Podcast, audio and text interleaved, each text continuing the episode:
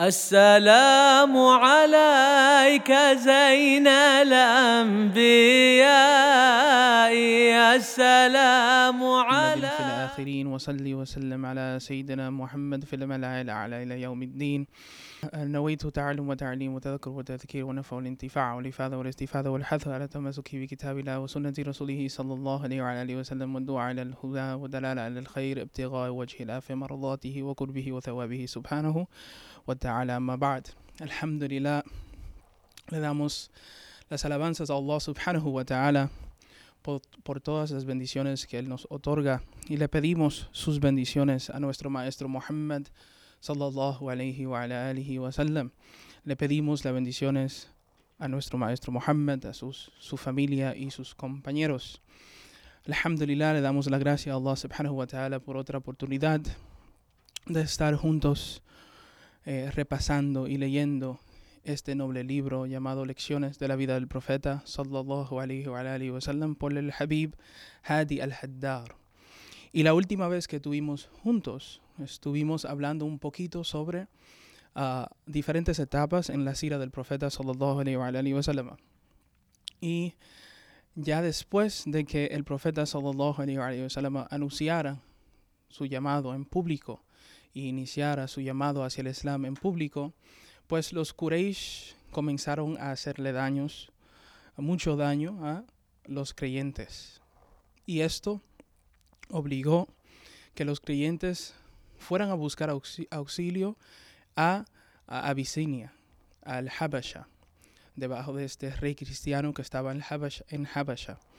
Y cuando fue allí, entonces los no creyentes, los incrédulos, quisieron así seguirle para que regresaran de nuevo hacia la Meca. Y ellos no consiguieron esto. Eh, Najashi reconoció que el mensaje que trajo el profeta Muhammad sallallahu alaihi wa alihi wa sallam era un mensaje similar a los demás mensajes que Allah subhanahu wa ta'ala reveló. Y después de esto, Najashi le dijo a los incrédulos que se vayan, que él no iba a someterlos a ello para que regresaran con ello.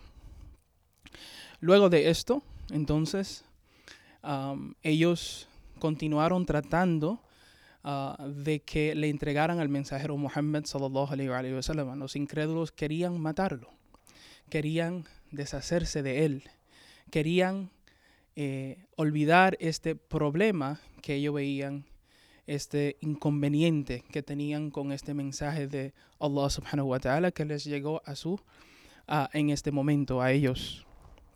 Y después de esto, ellos intentaron presentarle a, a, a- la tribu de- del mensajero sallallahu alaihi wa sallam una recompensa multiplicada, una grande recompensa si le entregaran ah, si le entregarían al mensajero Muhammad sallallahu alaihi wa sallam, pero ellos rechazaron esto, obviamente. Luego de esto fueron a donde su tío, Abu Talib, y Abu Talib le dijeron a Abu Talib, te vamos a ofrecer un joven de, nos- de nuestros hijos para que así él sea sirviente de ti y te ayude.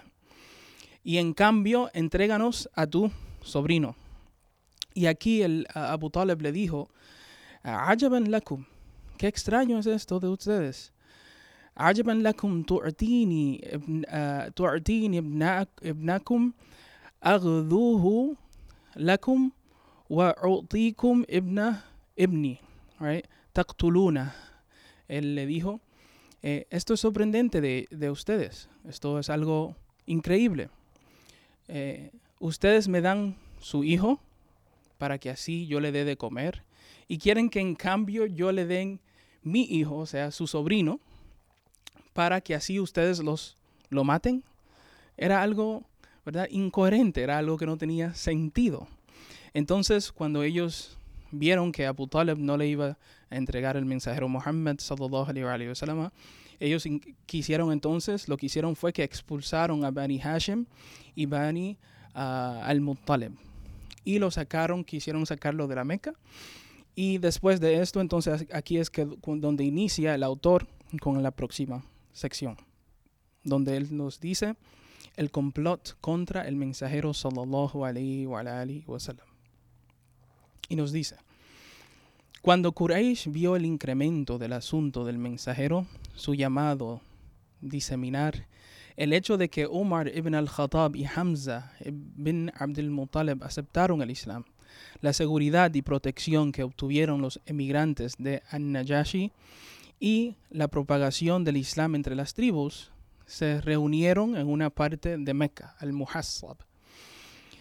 Decidieron entonces bicotear a los clanes de Bani Hashem y Bani Muttalib, al-Muttalib, cesando negocios con ellos, dejando de casarse con ellos y de hablarles ni sentarse, dejarle de hablarles ni sentarse con ellos hasta que les entregaran a Muhammad para matarlo, pagando el dinero de sangre a su familia y así descansar de él. Escribieron un papiro y lo guindaron dentro del Kaaba.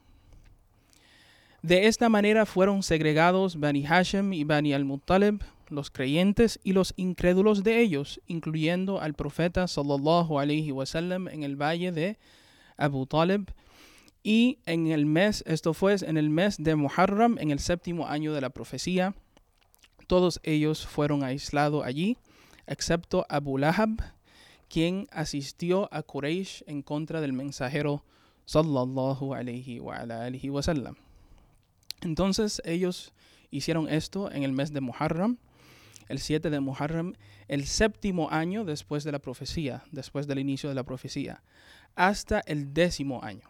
O sea que este bloqueo que le hicieron a Bani Hashem y Bani al-Muttalib fue un bloqueo de tres años. Y eh, algo increíble es que incluían a los creyentes y los no creyentes. Y los miembros de la tribu, del clan, Bani Hashem y Bani Mutalib, nunca abandonaron al profeta sallallahu alaihi wa. Aun si ellos no eh, habían creído de manera de esa manera formal, o sea, no eran musulmanes, ellos aún así reconocían al profeta y reconocían la nobleza del profeta y siempre se mantuvieron con, con ellos. ¿Y en qué consistía este bloqueo?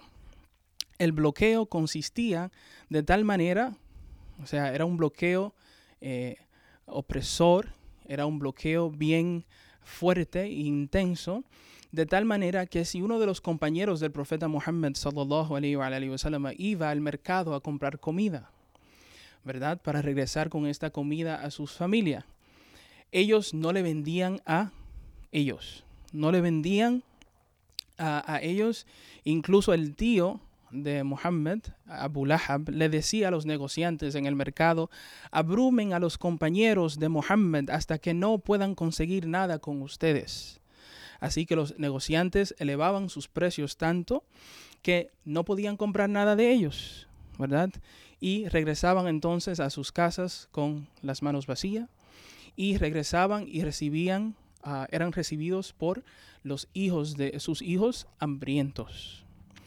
Y esto, todo esto, todo este sufrimiento que pasaron ellos durante este periodo de los tres años, fue por la arrogancia de Quraysh, de que Quraysh sabía que este mensaje era un mensaje de Allah subhanahu wa ta'ala, pero la arrogancia y el querer tener la autoridad, ah, sin importar, importar qué tengan que hacerlo para mantenerse así, pues no le dejaba aceptar el mensaje de Allah subhanahu wa ta'ala. Luego el autor continúa diciendo, Bani Hashem y Bani al-Muntalib se mantuvieron en esta bloqueada opresiva, de manera que les dificultó gravemente acceder a sus provisiones y alimentos durante aproximadamente tres años, de manera que aguantaron mucha dificultad y hasta comieron hasta que comieron hojas y hierbas. Desde detrás del valle se escuchaba a los bebés e infantes llorando y quejándose del hambre. Esto movió los sentimientos de algunas personas y empezó un grupo de Quraysh a buscar cómo anular el papiro que detestaban. El primero en hacerlo fue Hashem bin Amr bin Rabi' bin al-Harith. So, vemos que uh, a qué punto llegó este bloqueo, ¿verdad? De que llegó al punto de que estas familias estaban sin la posibilidad de comer, habiendo comida cerca, habiendo comida en los mercados, habiendo ah, leche, ah, lo, que necesitaban para poder sobrevivir y tener fuerza para poder seguir trabajando y demás. Habiendo esto cerca de ellos, a través de este bloqueo llegó hasta el punto de que los hijos y los llantos de los bebés en ese tiempo llegaban, ese sonido, esos llantos llegaban a través del valle hasta que algunos de los incrédulos se sintieron apenados por los llantos de estos niños y de que nosotros en este tiempo que nosotros vivimos ah, relativamente es una vida muy cómoda en muchos, sino la mayoría de los lugares, por más en necesidad que estamos, no eran como la necesidad que ellos tenían. Y ah, aún así, este bloqueo, imagínense como nosotros en este tiempo, si escuchamos un bebé llorando una noche entera, nos desesperamos. Ellos tenían tiempo, días, semanas, meses, años en esta situación donde no podía brindarle de comida a estos infantes y a estos niños ah, de manera consistente. Y esta situación removió eh, los sentimientos o movió los sentimientos de algunas personas y entonces e, ellos empezaron, algunos de ellos empezaron a criticar el papiro y el bloqueo. Fueron cinco de los líderes ah, y estos cinco líderes acordaron en criticar el papiro del bloqueo. Y cuando amaneció, después de que ellos ah, decidieron y empezaron a criticar el papiro, eh, amaneció y ellos hicieron, ellos se pusieron de acuerdo y amaneció y entonces fueron a, la Kaaba. hicieron tawaf, circunvalaron la Kaaba y se acercaron de la gente y le dijeron, oh gente de Meca, ¿Acaso vamos a comer y vestirnos y Banu Hashem y Muttalib se arruinan al no venderles y tampoco ellos pueden negociar con nosotros? Por Allah, no me sentaré hasta que se rompa este papiro opresor. Y a esto Abu Jahl entonces le dijo, Kadapt, has mentido. Y uno de ellos también le, le respondió, tú eres más mentiroso, ¿verdad? Y al final de este conversatorio, que que, tuvieron, pues entonces uh, fue Mut'am bin Adi quien rompió lo que quedaba del papiro. El autor nos cuenta y nos dice entonces en su texto, ciertamente Allah le informó a su mensajero que las termitas, le informó a su mensajero sallallahu alayhi wa sallam que las termitas habían comido todo lo que estaba en el papiro de injusticia y boicoteo, excepto la mención de Allah el Altísimo, ya que ellos solían escribir en tu nombre, en tu nombre, oh Allah, en sus escritos.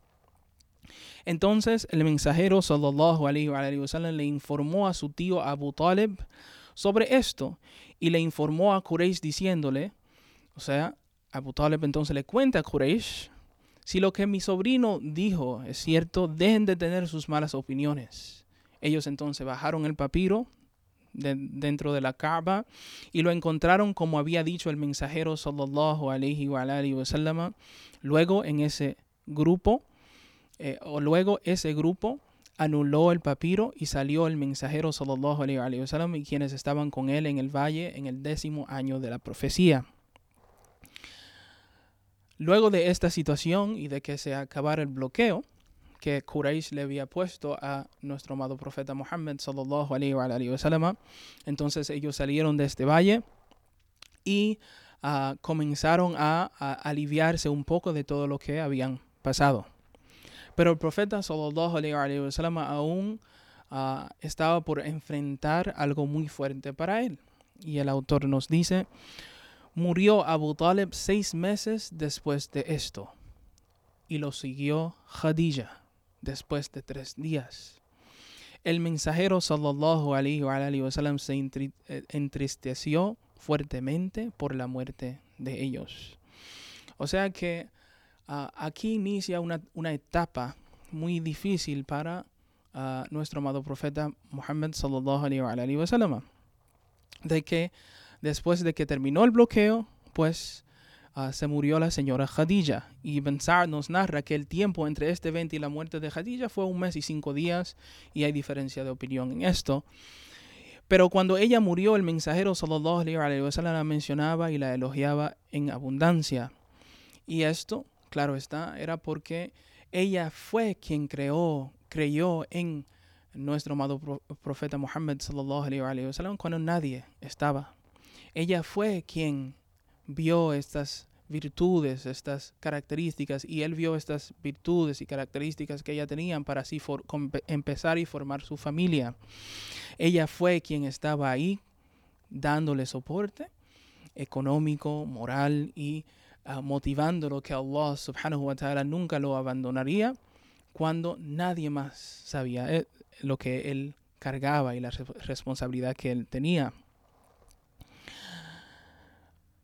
Luego de ella fallecer, entonces falleció su tío Abu Talib. Y recuerden que Abu Talib fue el último guardián que él tuvo después de la muerte de su abuelo. Pues entonces pasó a la mano de Abu Talib a la edad de ocho años. Y Abu Talib entonces lo vio a él crecer, ¿verdad? Lo vio a él crecer. Y uh, Abu Talib siempre estaba uh, ahí por el mensajero, el profeta sallallahu alaihi wasallam, y servía de intermediario entre los Quraishes y uh, los Quraysh y el mensajero.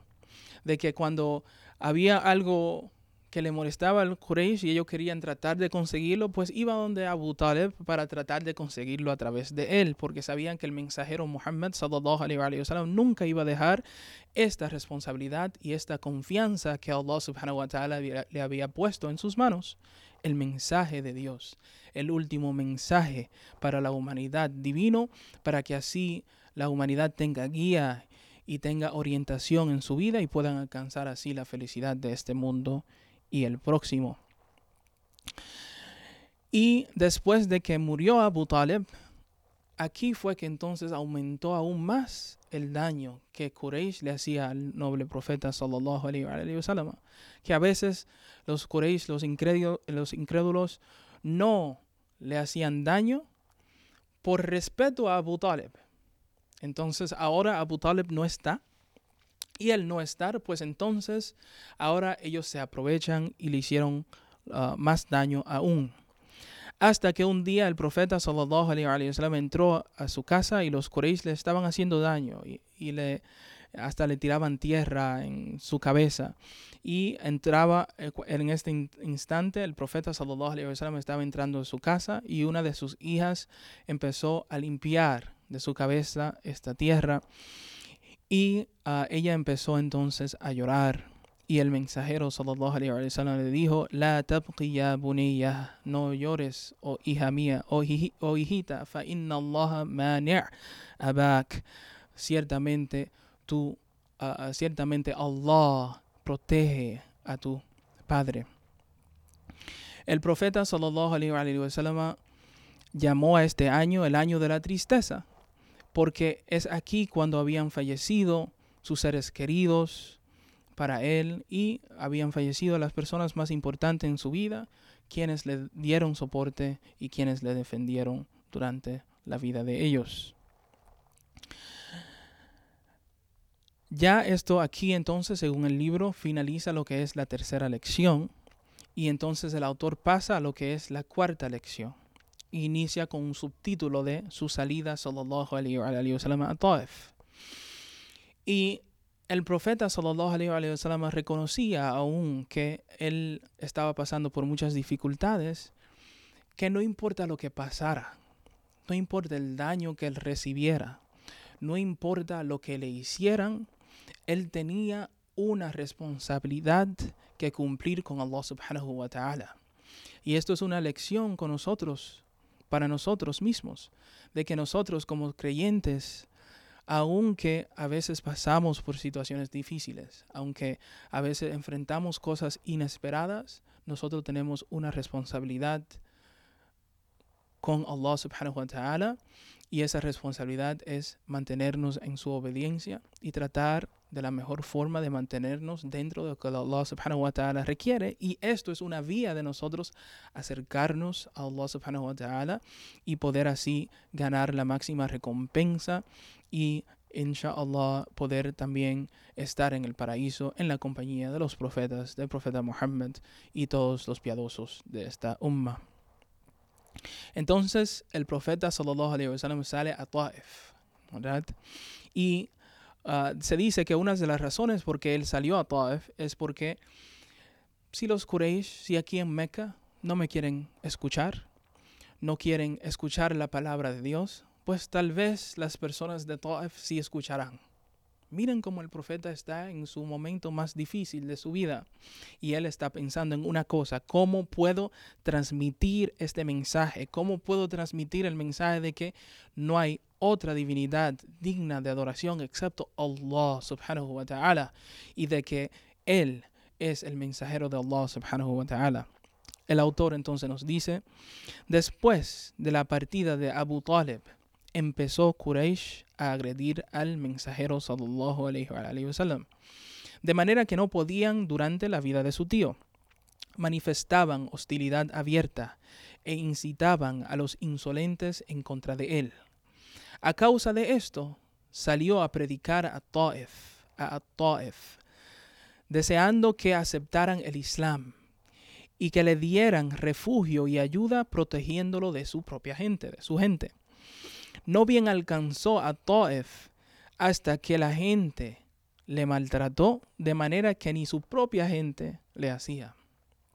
Incitaron a los insolentes y sus esclavos en contra de él, insultándole y tirándole piedras hasta que sus benditos pies sangraron. Y Zayd eh, bin Haritha, quien viajó con él, lo protegía con su cuerpo hasta que sufrió una herida en su cabeza. El mensajero sallallahu alayhi wa, alayhi sallam, uh, regresó a la Meca triste y suplicó su famosa uh, súplica. Entonces el mensajero sale como uh, invitador y salió llamando al Islam, llamando a Allah y su mensajero, a Taif, y le trataron aún peor. Y le trataron de tal manera que le tiraban piedras y comenzó a sangrar hasta que alcanzó sus benditos pies. Y a Zaid que viajó con él ah, lo protegió y trató de protegerlo de estas piedras y de estos daños hasta que Zaid sufrió esta herida en su cabeza. Cuando esto pasó, entonces el mensajero sallallahu alaihi wasallam se retira, ¿verdad? se retira hacia las afueras o se retira de donde estaba sucediendo esto y entonces comienza a hacer una súplica a Allah subhanahu wa ta'ala, donde él hace su famosa súplica, oh Allah, contigo me quejo de mi debilidad. Allahumma ilayka ashku da'fa quwwati. Oh Allah, contigo me quejo de mi debilidad, de mi poca estrategia de mi insignificancia para la gente. Oh tú, Anta, oh tú, eh, el más misericordioso de los misericordiosos, ¿verdad? Ya Arhamar Rahimin, tú eres el Señor de los débiles, Anta Rabbul Mustad'afin, tú eres el Señor de los débiles y tú eres mi Señor, ¿verdad? Wa Anta Rabbi. ¿Acaso ¿A, quién me encomiendas? ¿A una persona lejana que me regaña? ¿O a un enemigo que le diste posesión de mi asunto? ¿Verdad? Siempre y cuando no estés disgustado conmigo, entonces no me importa lo que yo enfrente. Aún así estaría más contento con tu misericordia hacia mí. Busco refugio en la luz de tu rostro, que ha disipado toda oscuridad, y por él se componen los asuntos de este mundo y el próximo. Contra incurrir en tu ira o que me caiga tu furia, a ti me someto hasta ganar tu placer. No hay más poder ni fuerza excepto por ti. Y esto fueron las palabras, las bellas palabras de nuestro uh, amado uh, Muhammad sallallahu al enfrentar esto. Y palabras como esta nos enseñan cómo enfrentar dificultades, ¿verdad? De cómo nosotros humillarnos ante Allah subhanahu wa ta'ala, de cómo tener adab, etiqueta con Allah subhanahu wa ta'ala cuando enfrentamos este tipo de situaciones. No se trata de que si me pasa algo negativo, algo difícil en mi vida, ser arrogante y rebelarnos contra ante el destino de Allah subhanahu wa ta'ala, sino que se trata de humillarse y reconocer que Allah subhanahu wa ta'ala está en control y que Él es el que tiene toda la sabiduría y sabe qué espera después de esto, qué, cuáles, cuáles son las bendiciones que esperan después de esta circunstancia. Y algunas personas pueden decir, bueno, pues ¿y por qué se quejó de esa manera? Él es el mensajero, él es el profeta de Allah, ¿por qué se quejaba? Y hay dos tipos de queja hay una queja que es benigna y que es buena ante Allah subhanahu wa ta'ala, y hay una queja que sí es ilícita y sí es en contrario a la, la apropiada etiqueta con Allah subhanahu wa ta'ala. Él se quejó ante Allah subhanahu wa ta'ala, pero se quejó de qué? De su propia de, debilidad, ¿verdad? Ileika ashku darf, darfa kuwati. A ti, contigo me quejo sobre mi propia debilidad, ¿verdad? Él se quejó de él mismo, ¿verdad? Él se quejó de él mismo. Se quejó reconociendo que es Allah subhanahu wa ta'ala que decide cómo hacer la las cosas. Se quejó diciendo y reconociendo que Allah es quien tiene toda la fuerza, de que no es por su propio querer, sino por el querer de Allah subhanahu wa. Esta es una manera buena de quejarse, es una manera que reconocemos, que nos hace, que reconocemos nosotros como los siervos y Allah como el Señor. Al contrario de esto, cuando a alguien le sucede algo negativo, algo ah, ¿verdad? difícil en su vida, si comienza a cuestionar ¿verdad? el decreto divino, entonces esto se convierte en uno de los pecados más grandes, ¿verdad? Y invalida de esa manera en el sentido lingüístico y definición, invalida la sumisión ante Allah subhanahu wa ta'ala, de que si nosotros somos siervos sumisos, pues entonces nosotros aceptamos la situación que Allah subhanahu wa ta'ala nos pone delante de nosotros. Y aún así le pedimos a Allah subhanahu wa ta'ala que nos proteja y que nos haga ah, eh, creyentes con fe fuerte y que así, uh, ¿verdad? Aleje todo mal de nosotros y de que no nos pruebe y que no pruebe nuestra fe y de que nos haga la vida fácil y nos dé lo mejor de nuestras vidas en toda, uh, en toda, con toda suavidad, con todo el bien y el, el bienestar propio.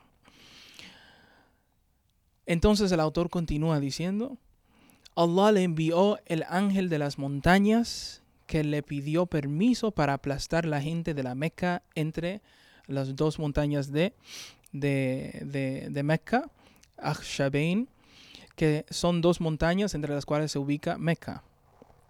El mensajero sallallahu alayhi wa, alayhi dijo, no, al contrario, tenles paciencia, dale una prórroga.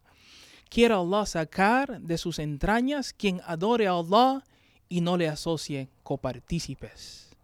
¿Verdad? Allah, al ver esto pasar con su noble profeta, con su amado profeta Muhammad sallallahu alayhi wa sallam, pues él le envió este ángel, ¿verdad? Le envió este ángel, el ángel de las montañas, con la espera del comando del mensajero Muhammad sallallahu alayhi wa sallam. Si él decía aplástenlo, pues el ángel de las montañas iban a aplastar a la gente uh, que estaban allí.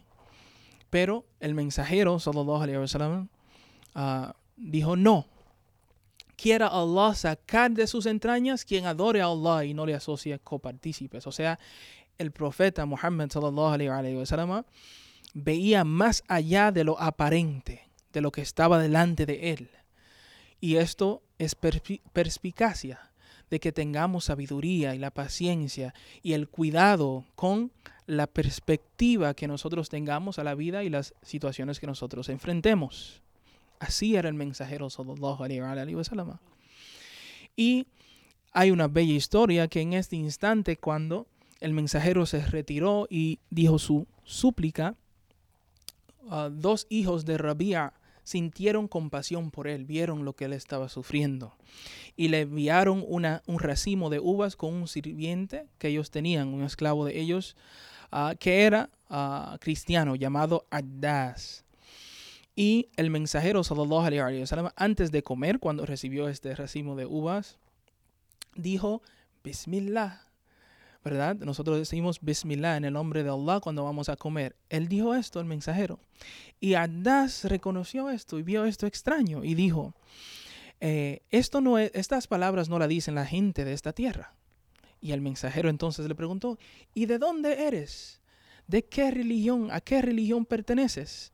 Y entonces él le dijo, yo soy cristiano de, Nino, de Ninawa. Y el profeta sallallahu entonces le dice, ah, eres del pueblo de don, del piadoso Yunus bin Matta. Y Addas le dice, ¿y qué sabes de, de Yunus? Y entonces el mensajero sallallahu les, recitó, les recitó unas, unos versos, unas aleyas del Corán que menciona a Yunus, el profeta Yunus. Y entonces uh, cuando, uh, uh, cuando Ardas escuchó esto, él aceptó el Islam. Él reconoció que el mensaje que él seguía se conectaba con este mensaje y él tenía el profeta del tiempo en, delante de él, por lo cual él aceptó el Islam instantáneamente. Y en otra narración de esta misma situación, el profeta sallallahu alaihi wasallam le dijo a Adás, ese, es mi hermano. Él fue profeta y yo soy profeta. Y Ardaz se inclinó hacia adelante y empezó a besar al mensajero de Allah sallallahu alaihi wasallam en su cabeza, sus manos y sus pies. Y esto es narrado en la Sira de Ibn Hisham, quien es una autoridad cuando tratamos el tema de Sira de la biografía profética. Otra súplica que el mensajero sallallahu alaihi wasallam hizo es su famosa súplica Allahumma ihdi qawmi fa innahum la ya'lamun. Oh Allah, guía a mi gente porque ciertamente, ciertamente ellos no, no saben, ¿verdad? Y el ángel Gabriel, cuando escuchó estas palabras de él, dijo, Sadaqa man sammaka ar rahim. Ah, ha dicho la verdad quien te llamó, quien te llamó eh, el misericordioso, el compasivo, o el compasivo, el gentil, el suave. Y obviamente esto fueron, uh, esto fueron las palabras de Allah subhanahu wa ta'ala en uno de sus versos donde él le, describió como Rauf Rahim, Rauf Rahim. Esto nos aclara también esta situación que enfrentó el mensajero Muhammad sallallahu alaihi wa sallam. También nos aclara la importancia y cómo se debe de comportar alguien que está llamando e invitando hacia el Islam. ¿Cómo debe de ser con su gente? ¿verdad? Que es posible que le digan, le insulten, le maltraten, pero ¿cómo debe de responder delante de esta situación? De que debemos de eh, ser pacientes y debemos de seguir los pasos de nuestro amado mensajero Muhammad sallallahu alaihi wa sallam. El autor continúa diciendo, cuando el mensajero sallallahu alaihi wasallam finalmente retornó a la Meca, entró bajo la protección de Mut'am bin Adi, Llegó hasta el lado del Kaaba, lo tocó y oró dos ciclos de oración y se fue a su casa. Mientras que al, al Mut'am bin Adi y sus hijos lo rodearon con sus armas, protegiéndolo hasta que entrara a su casa. Así fue que el mensajero sallallahu alaihi wasallam pudo regresar a su casa, porque recuerden que ya eh, el, el, el, daño se ha intensificado tanto hacia el mensajero después de la partida de Abu Talib que tuvo que entrar a su propio pueblo bajo la protección de otra persona. Si no, no se sabe lo que le iba a hacer los Quraysh a e, él. Luego el autor continúa diciéndonos diseminación del dawa en las tribus árabes durante la temporada de Hajj. Cuando el mensajero sallallahu alaihi wa llegó a la Mecca y la gente había intensificado las agresiones hacia él y el rechazo de su mensaje, empezó a presentarse a las tribus durante los, durante los días de Hajj, invitándolos a Allah y al Islam. Él les informaba de su mensaje, como también les invitaba a que le apoyen. Entre ellos estaba quienes se oponían y les respondían de la forma más fea e indebida, y otros a quienes Allah guió al Islam y ayudó a su religión y a su mensajero. Y esta era la, costumbre del mensajero sallallahu alaihi durante un tiempo, de que el mensajero cada vez que venían las tribus de lejos, desde fuera de Meca, pues él le presentaba el Islam a ellos. Pero nunca les respondían el llamado. Al contrario, se burlaban de él, les, les decían ah, mentiroso y adivino. La quinta lección. El inicio del Islam en Medina. Entre la gente que Allah les guió al Islam y les bendijo con creer en el mensaje fueron seis personas de los Khazraj de Medina. El mensajero sallallahu alayhi wa sallam se encontró con ellos en la temporada festiva eh, en el Hajj, en la temporada de Hajj en el Aqaba, por Mina en el año undécimo de la profecía. Abu Umama As'ad bin Zurara y Uqba Amir bin Amir y Jabir bin Abdullah fueron algunos de ellos. El profeta sallallahu alayhi wa sallam le presentó el Islam y les recitó el Corán a lo que se hablaran a, lo que cuando esto pasó se hablaron entre ellos diciendo, ciertamente Él es profeta, el profeta que los judíos de Medina fueron prometidos. No permitan que jamás se adelanten en creerle. Ellos entonces creyeron en el profeta sallallahu y aceptaron el Islam. Luego regresaron a Medina como musulmanes. Ellos mencionaron al mensajero de Allah y su mensaje hasta que se diseminó el Islam en la ciudad, de tal manera que no había una casa de los Ansar sin que se mencionara en ella el mensajero sallallahu. Y de esta manera fue que comenzó entonces la mención del Islam y la mención del mensajero Muhammad en Medina, una de estas tribus que fue a Mecca en la temporada de Hajj y entonces ellos sí respondieron al mensaje y al llamado del profeta Muhammad.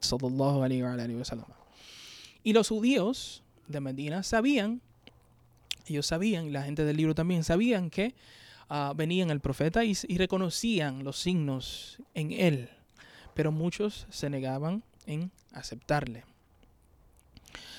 Luego de esto entonces, uh, el autor pasa a lo que es la primera alianza en Al-Aqaba.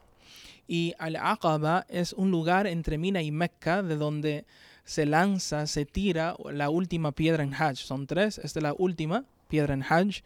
Y es algo que se hace siguiendo así el ritual de el profeta Ibrahim alayhi salam.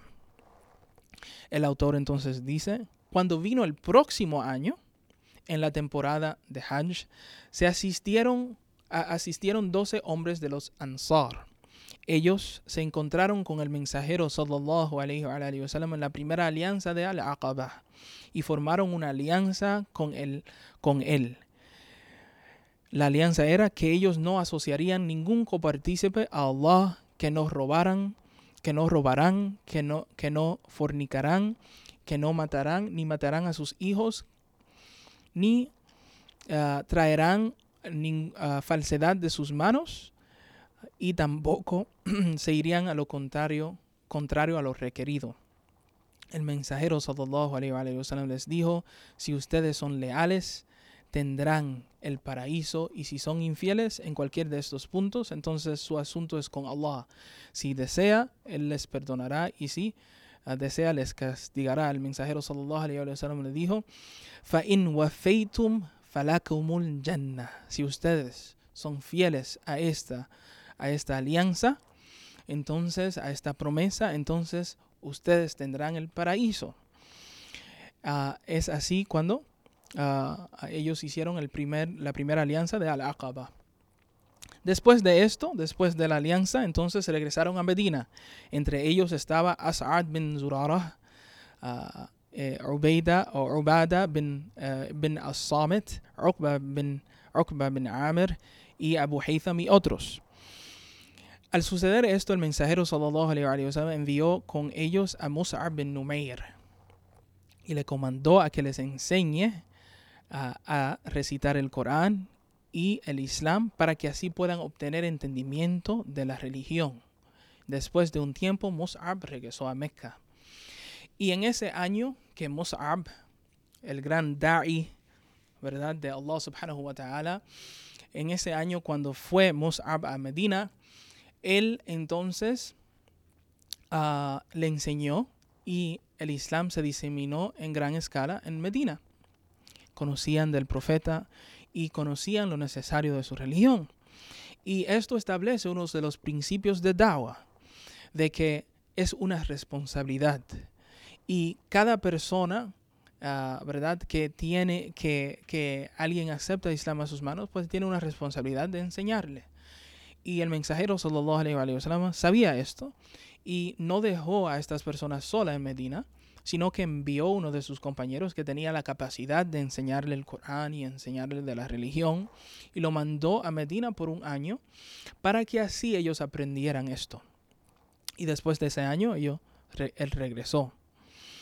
Y como principio también, especialmente en nuestro tiempo, es que cada persona se debe de sentir cómodo suficiente para enseñar lo que sabe, ¿verdad? Miren de mí, digan de mí, transmitan de mí, aun sea un solo verso. Pero uno de los principios que va con esto es que nosotros debemos de saber dónde parar. De que yo estudié tal cosa, yo me la sé, ya la puedo enseñar. Me preguntaron algo que no sé, no sé, voy a buscar. O voy a hablar con tal profesor, él sabe o esto o lo otro. Esto también es una responsabilidad de nuestra parte. Otro punto con estas personas que aceptaron el Islam ya en Medina es que estas personas aceptaron el Islam y no fue con el no fue de boca, como decimos, no fue el testimonio solamente. Claro está, este es el inicio. Y de esta manera alguien se convierte en musulmán. Claro que sí, todo esto lo sabemos. Pero estas personas dijeron su shahada, pero también tenían una certeza profunda en su corazón de que ashhadu an ilaha illallah wa ashhadu anna Muhammad Rasulullah. Tenían una certeza profunda en su corazón de que no hay otra divinidad digna de adoración excepto Allah y de que eh, Muhammad es el mensajero de Allah subhanahu wa ta'ala. Y ellos tenían esta certeza en su corazón y vivían de esta manera. De tal manera que transformó su vida. De tal manera que ellos fueron fieles a la promesa que le hicieron al mensajero Muhammad sallallahu alaihi wa De tal manera que ellos transformaron su manera, refinaron su, la manera de ser, siguiendo los mandatos del Islam, siguiendo la moral que él mismo exige. Y esto es una de las cosas más importantes, de que nosotros aceptamos el Islam, creemos en Allah, en su mensajero, para así eh, ejercer y extraer el máximo potencial que Allah subhanahu wa ta'ala le ha dado a cada ser humano, a nosotros como seres humanos. Allah subhanahu wa ta'ala nos ha honrado con ser seres humanos, con poder adorarle a Él, con tener el intelecto de nosotros poder decir, sí, eso es verdad, Allah me mandó este mensaje y lo voy a seguir y voy a tratar de hacerlo mejor. Entonces, esto es uno de los principios más importantes, de que nosotros aceptamos el Islam y creemos con certeza y de que debe de haber una transformación en nuestras vidas para así ah, aprovechar de esta oportunidad que Allah subhanahu wa ta'ala nos ha dado como musulmanes. La segunda alianza en Al-Aqaba, esta es la segunda alianza que ellos hicieron con el profeta Muhammad sallallahu alaihi wasallam. En el año siguiente regresa Mus'ab, ¿verdad? Y entonces, ¿qué sucede? El autor nos dice en el decimotercero año de la profecía, a tres meses de la migración, ya casi nos estamos acercando a la migración del profeta sallallahu alaihi. En el decimotercer tercero año de la profecía, a tres meses de la migración, 73 hombres y dos mujeres fueron a la Meca en la temporada festiva y acordaron encontrarse con el mensajero sallallahu alaihi por la noche en medio de los tres días durante el, uh, después del décimo de el Dul Hijjah. Uh, Ayam Tashriq, o sea, los años, los, me, los días después del el Hajj, después del día de, de Eid. Allí se reunieron con él, sallallahu alayhi wa y su tío Al-Abbas, aún no habiendo aceptado el Islam. Su tío Abbas no había aceptado el Islam todavía en ese momento y se dirigió a las personas para asegurarse de que el mensajero sallallahu alaihi wasallam pueda salir, ¿verdad? Luego el mensajero sallallahu alaihi wasallam dirigió su palabra y les recitó el Corán y les suplicó a Allah el Altísimo y desearon ellos entrar al Islam. Estas personas que vinieron, 72 hombres y dos mujeres vinieron de, de Medina. Y ellos todos aceptaron el Islam en mano del mensajero Muhammad sallallahu alaihi wasallam. Formaron la alianza con el mensajero sallallahu alaihi wasallam prometiendo que le impedirían de lo mismo que les impide a sus mujeres y, e hijos. Y él le pidió que eligieran a doce líderes para que sean los responsables sobre su gente, sobre su gente. Ellos entonces eligieron nueve de los Hazraj y tres de los de, de Aus, de Aus. Y regresaron a Medina manifestando así el Islam y su mensaje e invitando a él. La mayoría de las personas que habían aceptado el Islam en la Meca le siguieron y diseminaron el Islam en grandes escalas en Medina. Y el autor nos trae un poema. وإذا سخر الإله سعيدا لأناس فإنهم سعداء y si Dios y si Allah subyuga, complace, hace la felicidad, da la felicidad a, a, gente, ciertamente, esta gente entonces ciertamente son felices. La, de, la del Islam en Medina afectó en grandes escalas a los Quraysh. Estos supieron que había un grupo de seguidores y ayudantes en Medina para el mensajero y temían que el mensajero sallallahu saliera hacia esa ciudad. Así que se reunieron en Dar Nadwa para conversar y consultar sobre el asunto. Abu Jahl sugirió que se tome de cada tribu un joven valiente y luego que se dirigieran a todos hacia el mensajero para darle todos a la misma vez con un solo golpe con todas sus espadas y matarlos y matarlo.